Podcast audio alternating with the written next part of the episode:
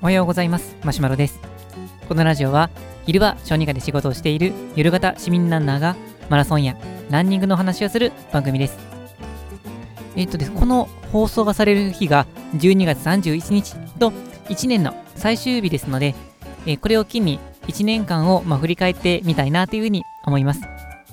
まあ、皆さんも、まあ、1年を、まあ、振り返って、まあ、今日は良い1年だったなとか、まあ、もう一つだったなとか、まあ、いろいろあるかもしれませんけれども、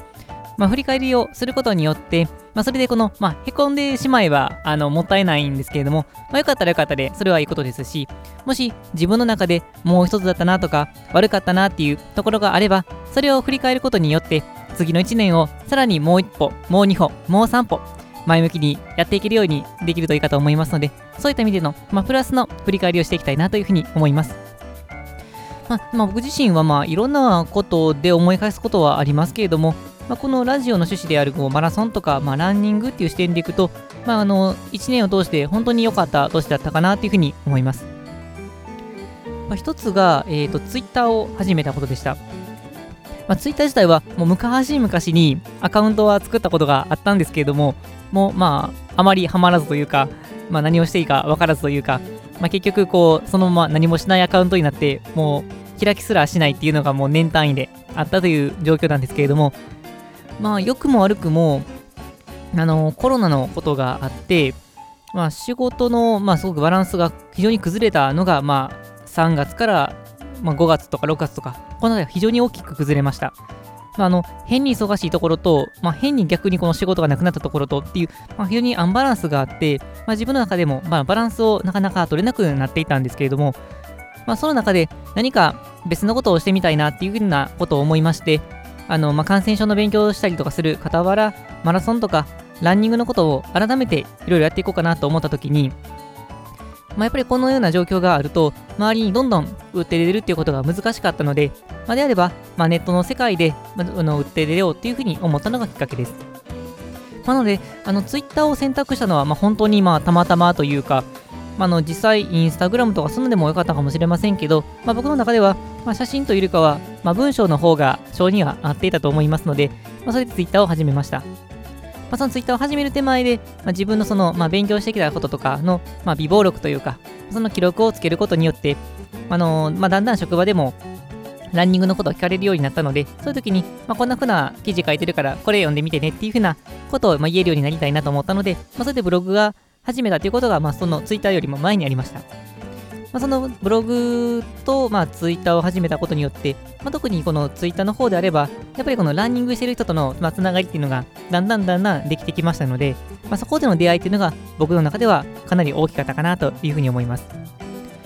まあ、実際それまでは、まあ、ほとんどこう一人で走っていたようなところがありまして、まあ、あのハーフマラソンを始めた時には、まあ、職場の周りの人っていうのが、まあ、そこそこ走っている人が多くて、本当に速い人も、あのハーフで90分切りを普通にやってるような人もいたんですけれども、まあ、やっぱり、まあ、その人ばかりの職場ではないので、まあ、大体あの、まあ、僕らの業界で、まあ、人によって変わりますけど、まあ、僕自身は大体長いところで3年で、通常1年か2年ぐらいで、まあ、職場が、まあ、転々としていくような環境だったので、まあ、なかなかこのランニングを、まあ、すごくこの、まあ、本気でやっている、まあ、そういうような人と出会う機会はあまり多くありませんでした。ま、ただ、ツイッターだと、もう本当にこの日本というか、世界というか、いうレベルで、あの、知り合うことができるので、まあ、イギリスのランナーさん、まあ、日本人ランナーさんとかも知り合うことができましたし、まあ、アメリカの人とも知り合うこともできました。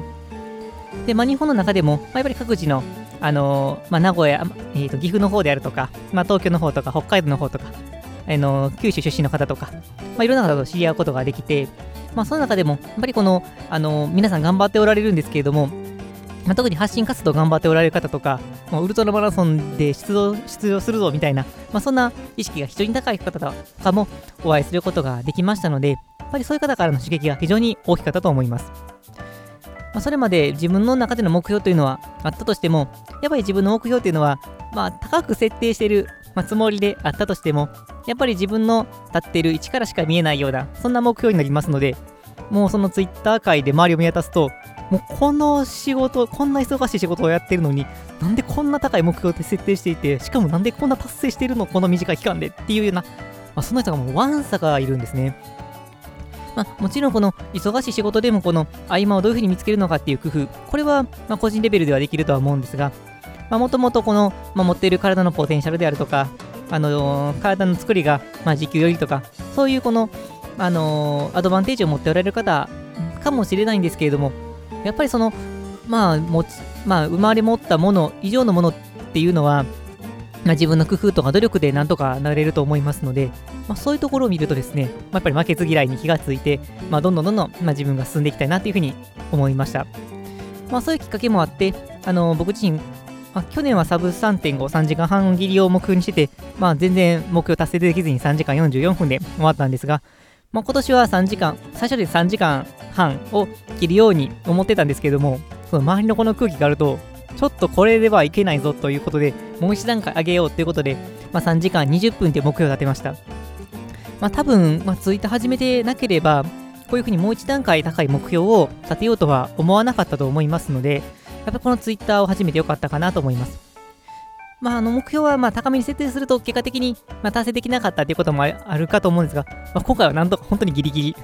もう秒単位ぐらいでやっとギリギリですけども、まあ、達成することができて、まあ、今まで、まあ、そのマラソンでの目標タイムっていうのを、まあ、クリアをなかなかできてこなかったので、今回もう一段階上に設定して達成できたっていうのは自分の中では本当にまあ大きなものだったかなというふうに思います。まあ、というわけで、いろいろ大変なこともあったんですけれども、マラソンという点でいくと、まあ、非常にこう大きな、ま、出会いがたくさんあって、そして目標も達成することができてということで、僕にとっては本当にいい1年だったなというふうに思います。まあ、というわけで、えーと、この放送がされる次の日からはまた新年になりますけれども、まあ、次の目標に向かってもうすでに走り始めているところですので、まあ、どんどんどんどんあの前に進んでいきたいなというふうに思います。さて皆さんの1年はどうだったでしょうか？そして来年からの目標はどうだったでしょうか？もう立てましたでしょうか？というわけで本日の内容は以上です。本日も最後まで聞いていただいてありがとうございました。えー、それでは、えーと、良い年末をお過ごしください。それでは、さようなら。